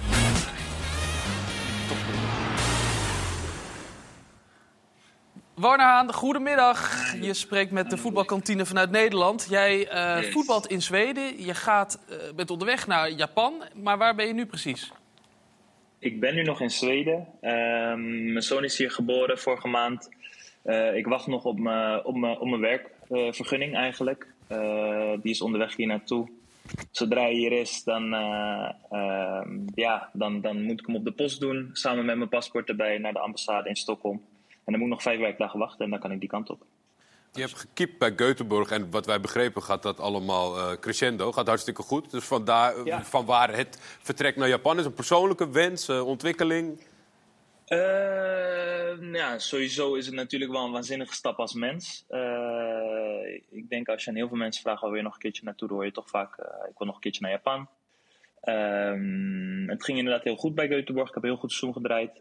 Er was ook een optie om te blijven. we hadden gekeken, zij wilde mijn optie verlengen, of tenminste wilde mijn optie lichten die ik in mijn contract had. ik wilde graag een verlenging. dat zag er op het begin goed uit, maar uiteindelijk zijn we daar niet uitgekomen. En ja, goed, als je dan gegeven moment transfervrij bent, dan ga je toch om je heen kijken. Normaal gesproken is het heel moeilijk om naar Japan te gaan, omdat de competities anders lopen. De competitie hier begint hè, aan het begin van het jaar, begint nu in februari en eindigt aan het einde. En ehm, ja, nu kwam dat zo mooi uit. kwam Kyoto langs en ja, waarom niet, weet je? Nee, ja, je hebt natuurlijk groot gelijk. Ja, je, je bent daar genomineerd voor eh, eh, keeper van het jaar. Ehm, Ja, klopt. ha- Had je toen ook zoiets van, nou ja, dan ga ik maar eens lekker hoog in de boom zitten. Is het daardoor niet gelukt? Nee, nee, nee, nee, dat niet. Kijk, ik wilde graag, eh, ik, ik wilde heel graag blijven. En de club wilde eigenlijk ook wel door. Ehm, zij hadden een paar jaar geleden hadden ze een keeper verkocht aan Watford. Eh, die had wat heimwee, die wilde heel graag terug. Dus nou goed, toen hebben ze dat, eh, toen hebben ze dat ook gedaan. eh, om hem terug te nemen. Vervolgens bleef ik, bleef ik eigenlijk gewoon spelen. En later vertelde de trainer, ja, omdat mijn contract afliep, we waren er nog niet uitgekomen. dat ik om, om politieke redenen de laatste paar wedstrijden niet zou spelen. Ja, goed, dan weet je ook hoe laat het is. En eh, ja, oké, weet je, dat is ook voetbal. Voetbal is soms ook business. eh, en- en ze kunnen hem, denk ik, voor, eh, voor wat meer doorverkopen dan mij met mijn 30 jaar. En eh, nogmaals, ook hier in Zweden was genoeg interesse. Maar ja, dan, dan begint het toch wel een beetje te kriebelen om verder te kijken. En ja, is het toch wel een soort van droom om toch nog op avontuur te gaan. En, en ja, als iets als Japan voorbij komt, dan, dan Ja. waren we deels naar uit, ook met familie. En je moet nog even wachten dus, want eh, je wacht op eh, vergunningen en post en dat soort dingen. Zit je ondertussen Ja. al eh, de taal te leren? Ik zit op 120 dagen Duolingo, maar ik Heel zou je vertellen, ik, ik, heb een, ik heb een paar interviews gevolgd, maar dat, dat, gaan, we nog wel, dat gaan we nog wel een tijdje kosten. Ik, heb ook, ik heb ook contact gehad met, met Kelvin Jongapin, die daar 11 jaar heeft gevoetbald. Ehm, hij heeft me al het een en ander bijgebracht en met hem zal ik de komende tijd nog wel wat meer contact hebben. En dan, eh, ja, dan zullen we langzaam maar zeker eh, eh, de taal machtig gaan maken. Dus het is, naast het voetballen is het ook wel heel leuk om daarmee bezig te zijn. Geldt hij af en toe Japans op het veld eh, bij jullie? eh? Nee, maar hij heeft wel zijn eh, Japanse manieren heeft hij wel meegebracht. Dus hij Ja? is altijd echt eh, stipt op tijd. En eh, ja, dus dat doet hij zeker weten wel. Het was wel wennen voor hem, maar toen hij eenmaal er doorheen was, eh, heeft hij het echt perfect naar zin gehad in Japan, toch? Eh, ja, vraag maar aan Warner. Volgens mij heeft hij, eh, hij heeft echt een fantastisch leven daar gehad. Volgens mij heeft hij zelfs een, eh, een Japanse vrouw gehad. Hij heeft een, eh, een kind ook. Dus eh Warner, hoe is het man? Je spreekt Danny Zuiverloon hier. Ja, ja, ja, ik zie hem. Ik zie Oh, je ziet zie hem. Nee, Gefeliciteerd. ja, ik moet, ik, dankjewel, maat. Nee, ik moet zeggen, ik heb van eigenlijk niemand heeft iets negatiefs te vertellen over Japan. Niemand. Ik hoor alleen maar positieve geluiden van, van, van de mensen, hoe ze leven, eh, het respect dat ze voor elkaar hebben, eh, de discipline. eh, dus ja, het, is, het, is, het, is, het is gewoon een waanzinnig avontuur. Ehm, ik ben ook wel cultureel en, en, en, en ik hou ook wel van architectuur. Nou goed, Kyoto is de, is de voormalige hoofdstad van Japan, dus daarmee zit ik ook goed. Dus het is gewoon, eh, ja, eh, alles bij elkaar. eh, Brian Lins afstoppen gaat je ook wel lukken, toch? Nou goed, ik moet zeggen, het is niet alleen Brian Lins. Hè. Eh, Alex Schalk speelt er ook. Ook nog een Nederlander. Ja. Eh, je hebt nog Jordi Buis. Die speelt in J2. Eh, je hebt Jordi Kroeks. Die speelde bij eh, Willem II en Roda. Die speelt nu bij Osaka. Zoals dicht bij ons heb ik ook al contact mee gehad. Je hebt je wel voorbereid, Warner. Ja, tuurlijk. Dit is de andere kant van de wereld. Ik ga daar niet, ik ga daar niet onvoorbereid naartoe natuurlijk. Maar, eh, Koffertje pakken Nee. en gaan. Nou ja, dat, Nee, is toch hoe het werkt in de voetballerij, dacht ik. Maar je weet wel hartstikke veel. Jawel, nee, ik moet zeggen, met Göteborg was het wel echt, had ik eh, ja, bij wijze van spreken bijna blind getekend. En nu, ja, je gaat je toch wel wat anders voorbereiden. Ehm, het En is die een grote 120 stap. dagen Duolingo, verraden die ook al dat je iets langer eh, misschien hiermee bezig was? Nou ja, eh, in heel veel landen zou ik me kunnen redden met mijn Engels. Eh, ik versta wel wat Spaans, nou ook wel wat Duits. En eh, ja, weet je, ehm, als je dan naar Japan gaat, dat zou de enigste, het enigste land zijn waar ik me niet zou kunnen redden met de taal. Dus ik ben gewoon begonnen. Voor de zekerheid. Ergens voor de, ja, ik ben gewoon begonnen voor de lol, ook omdat ik het leuk vond om de taal te leren. Zweeds vond ik ook heel leuk om te leren. En, en ja, weet je, eh, baat het niet, schaadt het niet. Eh, en, en nu zie je, nu heb ik toch een kleine voorsprong. Ik wil niet zeggen dat mijn Japans nou heel goed is, maar eh, een lichte basis heb ik nu wel. En eh, dan hoop ik dat ik daar eh, flink wat lessen kan volgen elke week. Oké, te- terwijl wij op dit moment volgens mij eh, in een eh ja, wachtwoord zien, Warner. Oh, die gaat, dat is nu... Nee, dat die is was niet van mij, die was van jullie, die was van jullie. ons wachtwoord. Dus we moeten straks, Jordi, moeten we even al onze wachtwoorden anders. Tot, tot slot nog even, Warner, want je raakte bij Go Ahead op een gegeven moment je, je basisplaats kwijt. Het was een grote teleurstelling nu voor je. Achteraf gezien is het helemaal niet zo schande, hè? De, vooral als je ziet aan wie je hem kwijtraakte. Nee, ja, goed. Op dat moment was dat, eh, wa- was dat de keuze die ze daar namen. En was het ook mijn recht om, om, om, om daarna ook weer verder te kijken. En, en het heeft goed voor hem uitgepakt en het heeft goed voor mij uitgepakt. Dus, was Andries eh, Noppert, ja. hè, voor de duidelijkheid. Ja, ja, ja. ja, ja. Nee, maar goed. Eh, dus ja, zo zie je ook maar weer hoe voetbal is. Win-win situatie. Zo is het. Ja, ja, ja. En jij gaat een mooi avontuur tegemoet met een kleine voorsprong eh, met, het, eh, met het Japanse in ieder geval. Ik ben benieuwd, en, en je Zweeds, eh, dat, dat hou je gewoon ook een beetje bij of eh, ben je daar klaar mee nu? Ja, ik moet zeggen. nou goed, mijn zoon is hier dan geboren, dus we zullen wel altijd wat met Zweden hebben. Mijn dochter is hier naar school geweest, ook ging ze wel naar een Engelse school. Ehm, ik, moet zeggen, ik ben echt, ik ben zeker wel fan van Zweden geworden, dus zullen die zeker wel eens terugkomen. Goed, Warner, dankjewel. En nou, heel veel succes. En we gaan je in de gaten houden bij Kyoto FC. Mooi. Top, mooie- dankjewel. Jullie succes vanavond. Dankjewel, dankjewel. Jort Hoi, van der. Zanden, is dit voor jou, zo'n buitenlands eh, avontuur? Je hebt nog nooit buiten eh, Brabant gevoetbald. Ja. ja, dan zou je denken dat het avontuur er niet in zit. Maar eh, nee, ja, ik eh, moet zeggen dat een buitenlands avontuur nog wel, eh, nog wel hoog op mijn lijstje prijkt zelfs. Ja? Heb je daar binnen al voorkeuren of, of is het gewoon nog heel globaal van ik zou een keer wel over de grens willen? Zijn er al wat Duolingo nou, nou, talen die je oefenen bent? Kijk, wij trainen bij NAC natuurlijk in Zundig, dus ik rij elke dag een stukje door België. Dat is al iets. Ja, dus het avontuur zit er wel in. al. Elke dag ben je in het buitenland Ja. zo'n beetje. Dus uh, stemmingmakerij dit. Nee, maar het is niet zo dat ik denk van eh, het, het Oostblok of zo. Dat, dat zijn dingen die mij ja, momenteel niet echt trekken. Maar ik denk wel eh, ja, zoiets als Japan of inderdaad eh, Azië. Of, eh, Bonaire? Een mooi, een mooi eiland Bonaire. Ja, ik weet niet of ze daar... daar hebben ze wel een voetbalcompetitie, maar dat is niet eh van je geboren, toch? niveau. Nee, ik ben daar niet Je hebt er geboren. gewoond? Maar ik heb daar wel, Dat bedoelde eh, ik ben daar wel ja, een soort van opgegroeid, ja. Geweldig. Ja, maar niet eh, dat je denkt, daar ga ik voetballen. Eh, nee, ja, misschien na mijn carrière dat Ja, ik ja. Daar, eh, daar op een bootje ga zitten en eh, misschien nog gaan voetballen. Maar eh, nee, dat... eh, Maar ver weg en avontuurlijk. Dat, ja, het dat avontuur het eh, eh, trekt me wel. En als het financiële plaatje dan ook klopt, ja, moeten we heel eerlijk in zijn. Dan, eh, dan is dat natuurlijk extra aantrekkelijk. Maar jouw seizoen bij, eh, bij, bij NAC, zoals het nu eh, gaat... Dat, ja, je bent nu dan geblesseerd, maar daarvoor geweldig toch? Ik bedoel, je zou zeggen, aan het eind van het seizoen komen er wel eh, wat, wat clubs die denken... Hey, Vlag op het modderschip was hij. de, de bergkamp van Breda werd hij genoemd door onze Hans Kraai in, de, in een analyse. Heb je dat meegekregen? Ja, je krijgt wel... eh, je probeert er inderdaad zelf eh, de social media weg te houden. Maar eh, ja, door eh, familie en vrienden wordt het dan wel doorgestuurd. En dan krijg je het toch wel mee. Sjoerd, hoe kan het dan dat eh, er allemaal spitsen worden aangetrokken ineens? Door de nieuwe leiding. dat is voor hem, dat is voor hem, eh, dat is voor hem even aan. Nou ja, er wordt Ja, sowieso. veel nog een naam, want die, is- volgens mij staat hij ook hoog op de Alex lijst. Schalk. Ja, Alex Schalk. Ja. Nou ja, kijk, wat er in, in algemene zin aan de hand is, is dat ze gewoon een, voor volgend seizoen willen ze gewoon een elftal hebben dat gewoon mee kan doen met het kampioenschap. Dus ze willen in twee transferperiodes willen ze gewoon het niveau enorm omhoog brengen. Kijk, ik zei vlag op het modderschip. Kijk, hij heeft hartstikke veel goals gemaakt, voor, zeker voor een elftal. Dat er dramatisch voor stond natuurlijk tot de winterstop. Het was het slechtste, slechtste nak ooit. Ja, het is zoals het is. Dus er moet heel veel gebeuren. Door die overname is het allemaal, heeft het allemaal langer geduurd. En nu wordt er ja, nu wordt gewoon de selectie wordt gewoon versterkt, verbeterd. De lat gaat gewoon omhoog. En eh, ja, dat, dat, daar zal hij iets meer concurrentie van krijgen, denk ik. Maar dat is op zich eh, niet verkeerd, toch?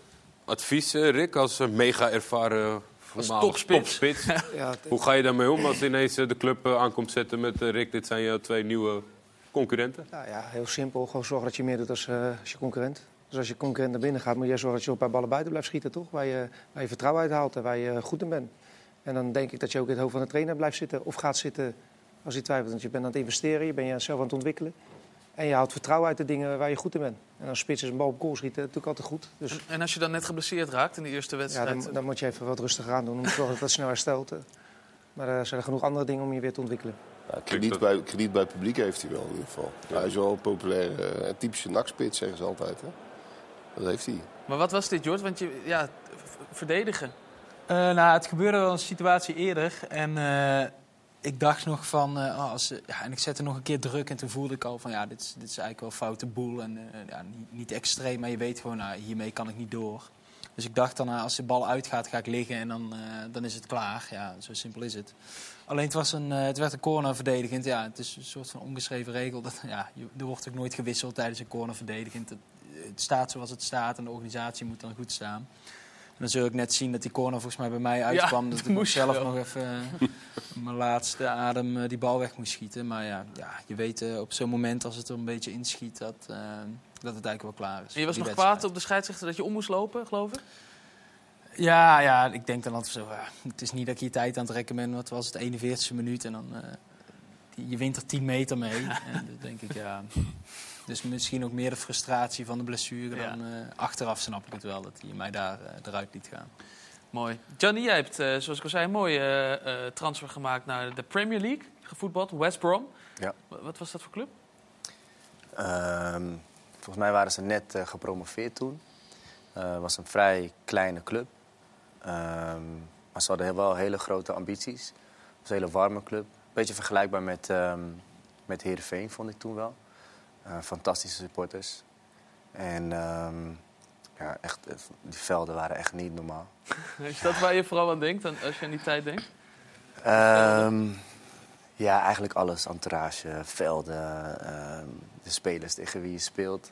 Maar ik moet wel zeggen dat zelfs de trainingsvelden die waren eh, tien keer beter dan de eredivisievelden die er hier zijn. was echt niet normaal. Wel echt een heen en weer club, hè? Wist je dat vooraf ook? Dat het wel in, in, in die regionen zou kunnen zijn of een, of een seizoen op het niveau lager? Ja, ik moet eerlijk zeggen, ik had bijna het gevoel dat ze het elke keer expres deden.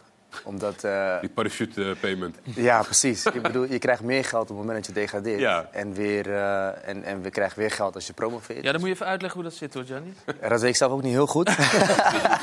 maar volgens mij krijg je eh, volgens mij rond de 90 miljoen of zo, als het goed is. Veilig, een soort vangnet. Precies. Omdat je natuurlijk een heel Ja. flink huishouden hebt. En je Ja. gaat naar een niveau lager. Als je degradeert. En dan eh, eh, konden ze weer een heel goed team bouwen om meteen weer te promoveren. En dan krijg je ook weer een, eh, weet ik veel hoeveel miljoen. En dat deden ze volgens mij echt zes jaar achter elkaar of zo. Dus dan kan je nagaan hoeveel geld eh, ze bij elkaar hebben gesprokkeld... door elke keer te degraderen en weer te promoveren. Ehm, het was Geniaal, wel- vind ik Ja, ja, maar het was wel echt een hele Norwich mooie... City doet dat ook een beetje. Ja, ja klopt, klopt. Dus het was een hele gezonde club. En eh, ik heb echt wel een fantastische tijd daar gehad. Wie, wie was je beste medespeler? Want je hebt, had echt van die spelers die daar... Wat, hoe heet die? Brunt of zo? Eh, Brunt, ja. Eh, Die Engelse... eh, Ja, klopt. Maar ik denk dat, eh, dat de beste speler was Borja Valero. Ja, die, is toen, die heb ik toen nog bij Mallorca heb ik die toen ook nog gehad. En die is toen naar Inter Milaan gegaan ook. Villarreal heeft hij gespeeld. Maar het was echt... Super technisch begaafd. Ja, het, enige was, was, hij was net iets te klein voor de Premier League. Ja. En ook voor het spel dat we toen speelden, dat, eh, werd het middenveld wat heel vaak overgeslagen. Eh, maar toen hij uiteindelijk naar Spanje weer terugging en die stap maakte naar Inter, toen zag je wat voor een fantastische speler het was. Echt Maar dat had jij al gezien dus? Al, eh, ja, op training. Op training ehm, eh, kijk, ik kwam natuurlijk uit Nederland, dus dat was heel veel voetballen. En, eh, dus ik kon het hartstikke goed met hem vinden op de training en ook op het veld. Maar in de wedstrijd kwam hij gewoon af en toe kwam die kracht tekort. Maar het was echt een, een fantastische speler om, eh, om naar te kijken. Heb je ook tegenstanders gehad waarvan je dacht van... eh, wat is dit voor eh, zo, zo goed? Is het, al, eh, is het altijd voor jou? Eh, ja, ik heb, Messi en, en Ronaldo waren mijn tegenstanders. Eh, die vond ik wat minder, moet ik eerlijk zeggen. nee, maar eh, ik heb één speler heb ik gehad en dan dacht ik echt van, ja, hoe kan hij zo goed zijn? Dat was toen die linksbuiten, ik kom even niet op zijn naam, linksbuiten van Newcastle.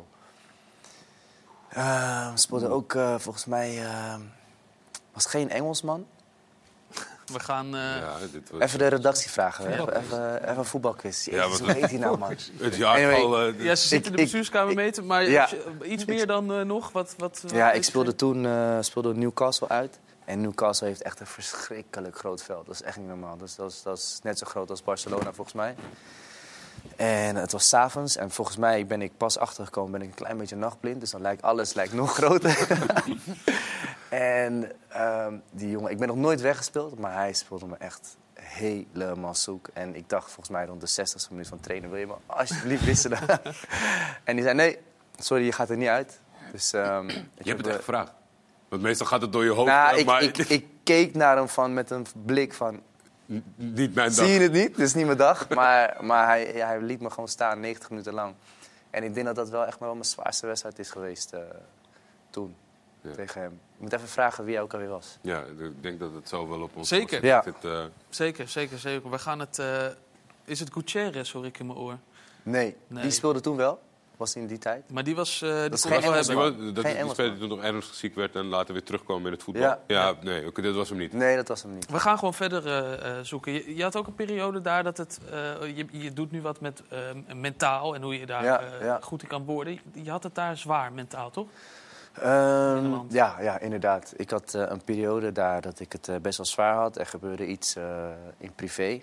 En eh, eh, waardoor ik eh, me zeg maar niet helemaal meer kon concentreren op, op het voetbal. En ja, toen kwam ik eigenlijk wel achter dat, dat mentale begeleiding eigenlijk zo ehm, eh, goed voor je is. En dat je eigenlijk een vertrouwenspersoon moet hebben waarmee je kan praten. en die alle gedachten zeg maar, weer kan, kan balanceren in je hoofd. Ehm, en dat was voor mij wel een hele zware periode. Want de, trainer die hield daar geen rekening mee. En die zei van, nee, je moet gewoon spelen. En het gebeurde volgens mij op een, eh, op een dinsdag of zo, of woensdag. En in het weekend moest ik er gewoon staan. Dus hij gaf me twee dagen vrij. Hij zei, oké, is goed, nu in het weekend sta je gewoon basis. Ik zeg, ja, maar ik kan echt niet spelen, zei ik tegen hem. Zei hij, nee, je moet spelen. Dus ik spelen en mijn hoofd was er natuurlijk niet bij. En volgens mij was het een, een bekerwedstrijd, als ik me goed kan herinneren. En dat was volgens mij de snelste, snelste goal die ze ooit hadden gemaakt in de bekerwedstrijd. Dus was een, was een aftrap.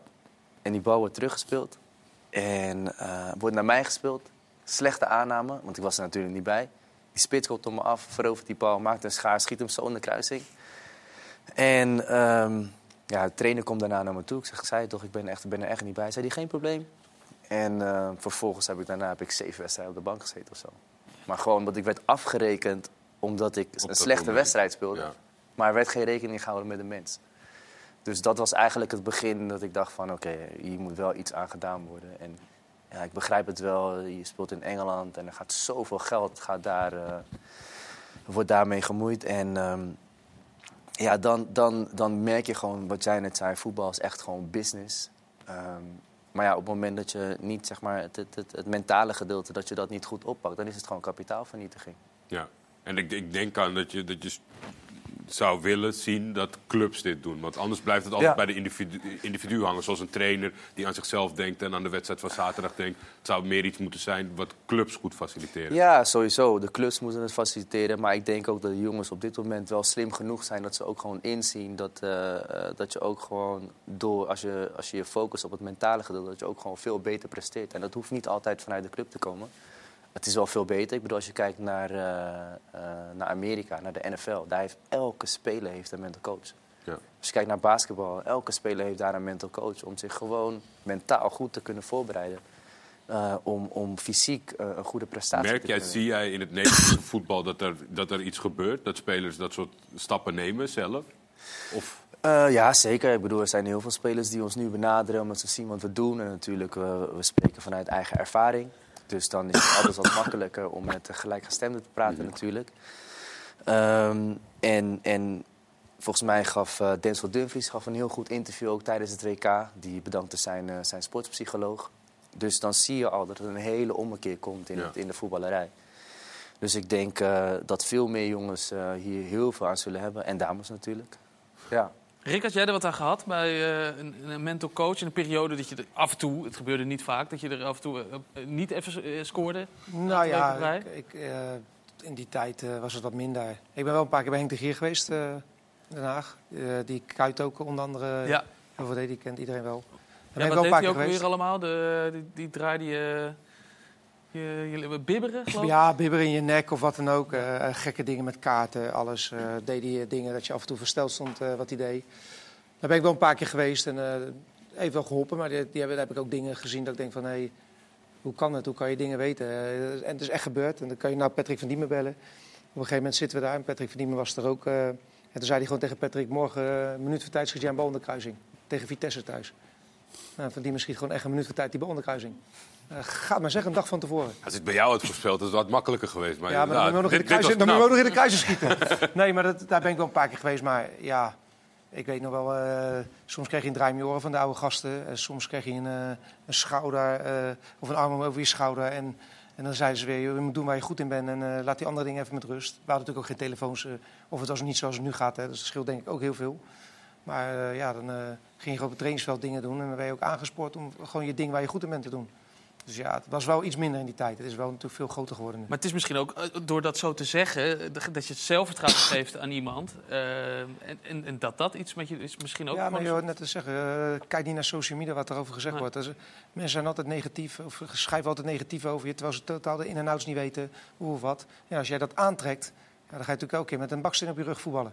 Maar is het, is, het, is het al zo, Jort, denk je dat als jij zo'n onderwerp aanzet, of misschien gebeurt dat wel hoor, maar in de kleedkamer van NAC is dat, wat over het algemeen gaat, het, houden mensen het voor zichzelf, voor de reactie van anderen, of dat het niet in, de- Nou, in de ik- groep kan? Ik denk niet dat het meer een, een taboe is. Want eh, nou, het is toevallig, ik denk nog geen week geleden eh, stonden we in de douche. En daar- in de douche eh, wordt alles besproken, hè, zo gaat dat. Maar Nog één stapje verder, de kleedkamer, hè, de douche. stapje verder. De douche is echt een veilige omgeving. Maar toen vroegen er ook volgens mij wat jongens ook aan mij van of ik ooit naar een mental coach ben geweest. En, eh, dus het is niet iets wat. eh, is niet ja, wat- onbespreekbaar. nee, ik vind het. Ja, voor mij is het geen taboe. En Nee. ik denk dat het ook heel belangrijk is dat het ook geen taboe eh, blijft. Maar ik ben vroeger ook, volgens mij vorig jaar, ben ik ook nog naar een mental coach geweest. Ik kwam terug van, van corona. En nou ja, je, hebt, je leeft al fysiek heel veel in. En ja, dat geeft ook twijfels. En ik kwam maar niet op het niveau waar ik, ja, waar ik voor eh, dat ik eh, ziek eh, was geworden was. Ja, en dan pak je op een gegeven moment ook wat aan. Ik, nou, ik ga met, met een coach praten. En nou ja, dat is eigenlijk hartstikke goed bevallen. En daarna ben ik best wel snel weer op het niveau gekomen waar ik wilde zijn. Dus ja, ik, ik raad het ook altijd aan om, om een mental coach in de hand te nemen. Alleen al, ook al is er niks aan de hand of ook al denk je dat je niks nodig hebt, is het wel belangrijk om Gewoon even een pijlmoment. ja, iemand die er eigenlijk helemaal los van staat en die jou eh, nou, wel eh, handvaten kan geven om, eh, om dingen goed te managen. Ja. Ja. Johnny, ze hebben in de bestuurskamer zijn ze druk geweest. Ze hebben ongeveer alle linksbuitens van de afgelopen jaar. Hij moet ertussen zitten. Hij, hij moet zitten. Lua Lua, Nee. Damien Duff. Ja. Ja. Ja, Oh, nou, ja. oké. dat- Maar die was goed. Die, die was ook wel goed. Oh, die was snel. Links, dat is niet normaal. Ja, ja, Damien Duff. Hij lijkt een beetje op eh, Jort, of niet?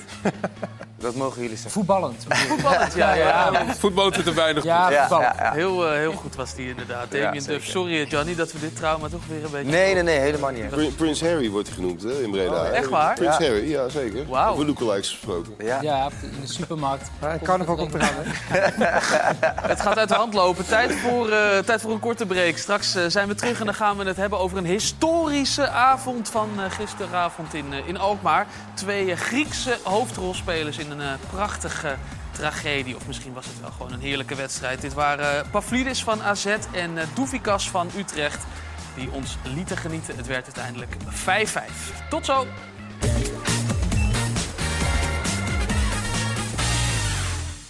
Welkom terug in de voetbalkantine, waar we het gaan hebben over echt voetbal. Voetbal van dit weekend. En er werd een heleboel gescoord in de Eredivisie. Bijvoorbeeld gisteravond in Alkmaar, toen twee Grieken de Sirtaki dansten. Toornstra is mee. Toornstra daar gezocht. Doefikas komt hij eraan. Doefikas. En dan de 1-0 voor FC Utrecht. Door Doefikas. Wat gaat dat dan snel? Wat gaat dat dan rap? En Doefikas voor de tweede keer. En dan is dit Pavlidis. En dan is het Kasi, zou je zeggen. En oh, nu valt hij wel binnen. In eerste instantie heeft Barkas hem nog. En Pavlidis. Bam! Waar houdt dit op? Vijf goals. In het midden van de streek. En daar komt ook Doufikas. Weer als eh, afronder. En daar komt weer Mees de Wit. En dan is dit Pavlidis. Na de drie van Doufikas. Nu ook de derde van Pavlidis. Oh, maar ja, Twee hat waren dat van twee eh, Griekse spelers en het werd uiteindelijk 5-5. Max, onze dataman, jij bent eh, in de 5-5's gedoken. Ik ben inderdaad in de 5-5 gedoken. Ik vond overigens ook nog wel een hele interessante. Het is al 74 keer voorgekomen dat er in de Eredivisie een duel was met, meer dan, of met 10 of meer goals. Dat vond ik heel erg veel. Eh, maar goed, die 5-5's, eh, dat eh, zijn er maar zes. Of ja, maar. eh, ik, het is natuurlijk redelijk eh, uniek. Zes keer dus. Eh, gisteravond eh, AZ Utrecht, maar daarvoor eh, nou ja, Fortuna eh, 54 geleden tegen NAC. Eh, heel veel wedstrijden, toen leefde ik in ieder geval nog niet. Dus eh, ja, daar kan ik ook niks inhoudelijks over zeggen. Rotterdam, NAC, was dat goed? Sjoerd? Ja, daar was ik bij, ja. dat was wat, zeg. Ja. ja. Nou ja, en eh, ja, wat, het verhaal van deze wedstrijd was natuurlijk de Griekse spitsen. Eh, nog nooit is het gebeurd dat er eh, zes Griekse goals in één wedstrijd eh, werden gemaakt.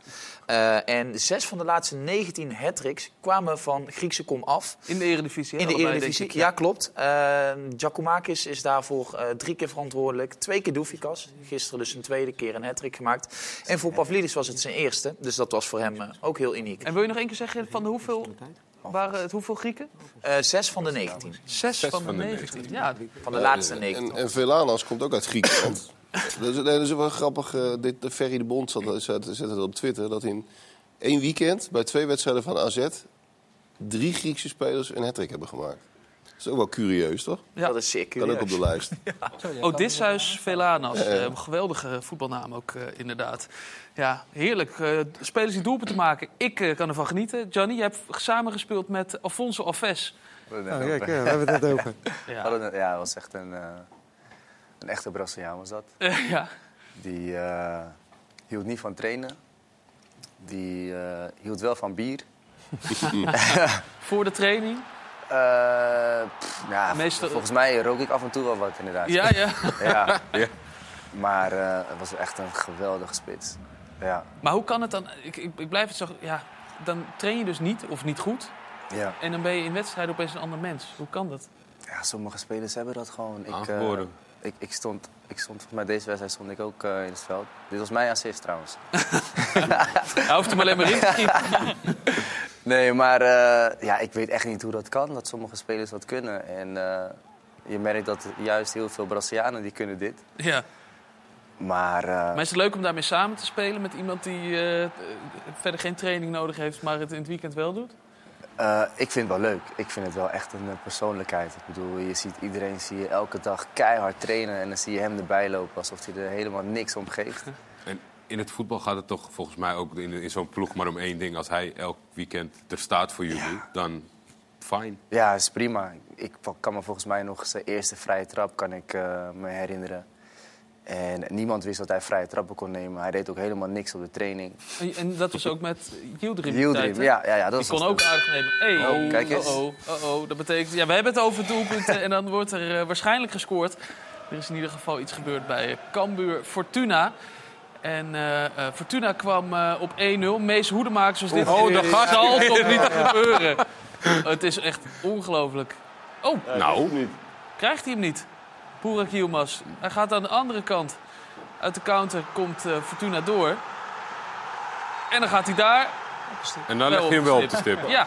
Nou ja, ik- Ja, ja, we ja. hebben hem niet heel close gezien, maar ik zou die andere toch nog graag een keer terugzien. Het is een penalty, toch? is toch gewoon een pootje? Is het ook VAR of niet? Er is zeker VAR, ja. En is dit wat? Deze is iets Dit is, lijkt minder. minder dan wel.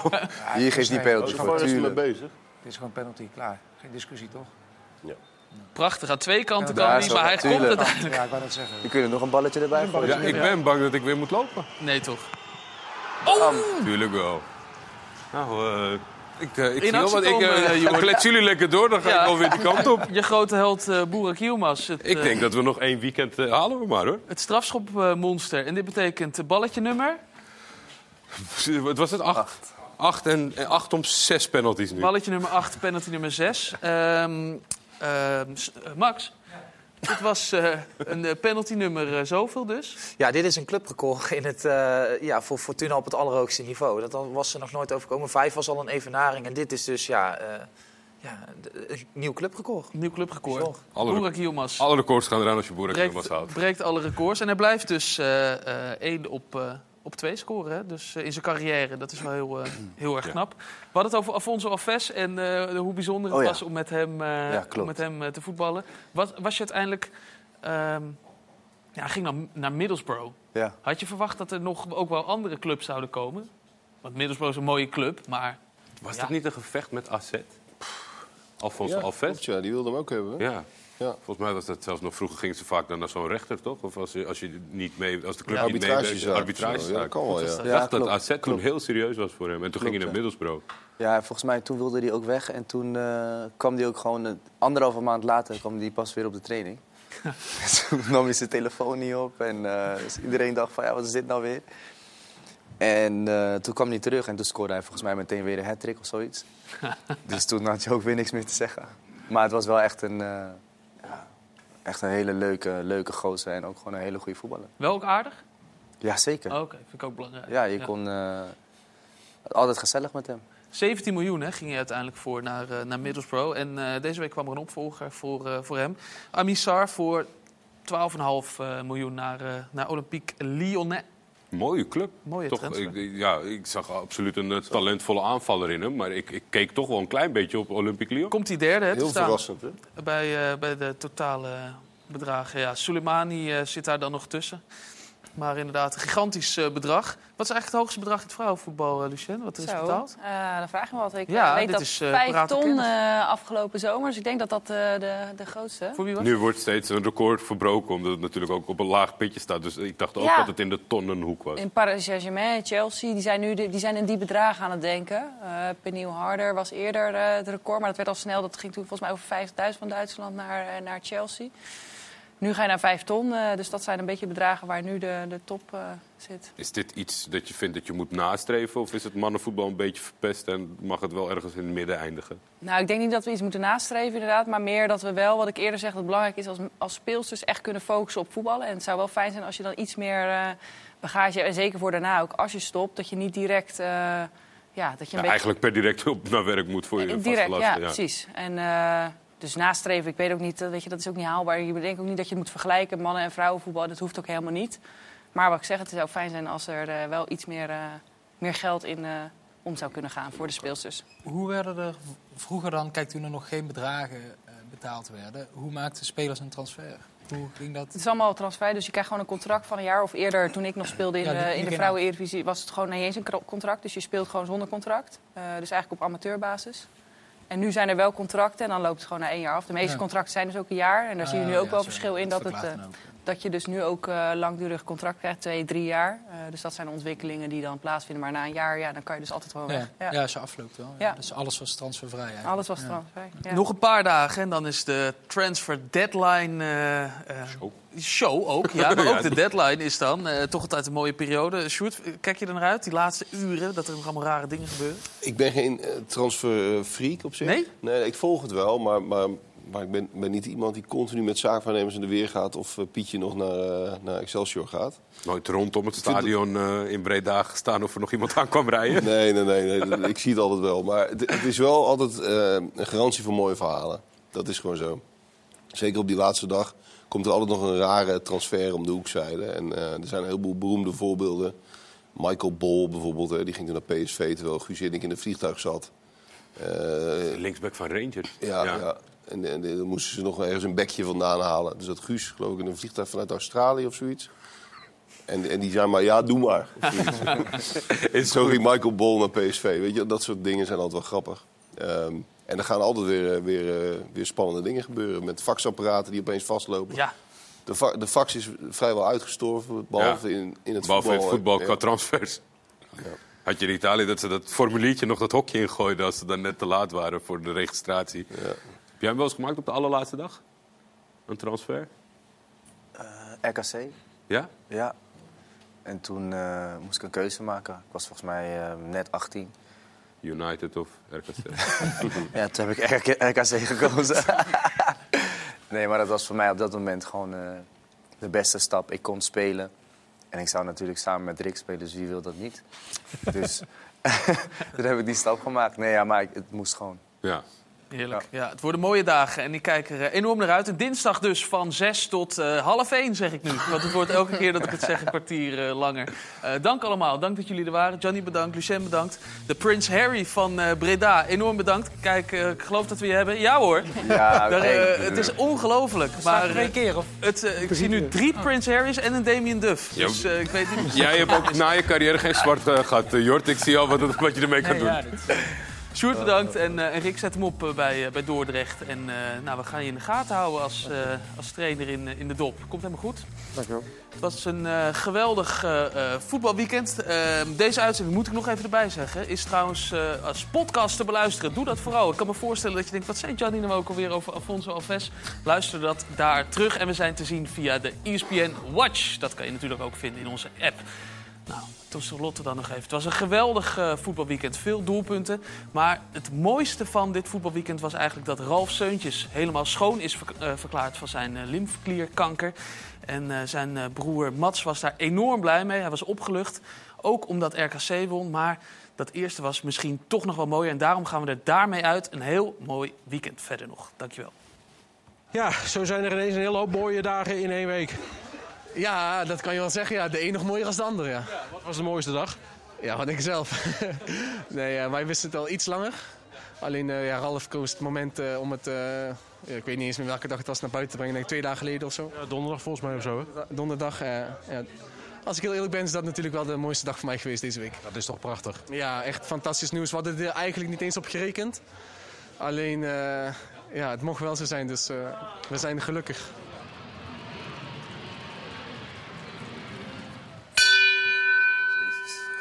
We gaan naar E ESPN 2. Ja, we waren er al uit. We, we zaten al aan het bier, hè, eerlijk Ik denk, je hoorde blijf zitten. Ja, het is eh, eh, daar eh, 1-2 geworden voor Fortuna. Het zit eh Cambuur niet mee. Dit was een eh, late doelpunt. Vijf minuten voor tijd is dit Cordoba die de 1-2 scoort voor eh, Fortuna. En dat betekent dat Fortuna waarschijnlijk eh, uit de degradatiezone is... en dat Cambuur daar nog steeds bij zijn. Ik kan u melden, we zijn nu echt klaar.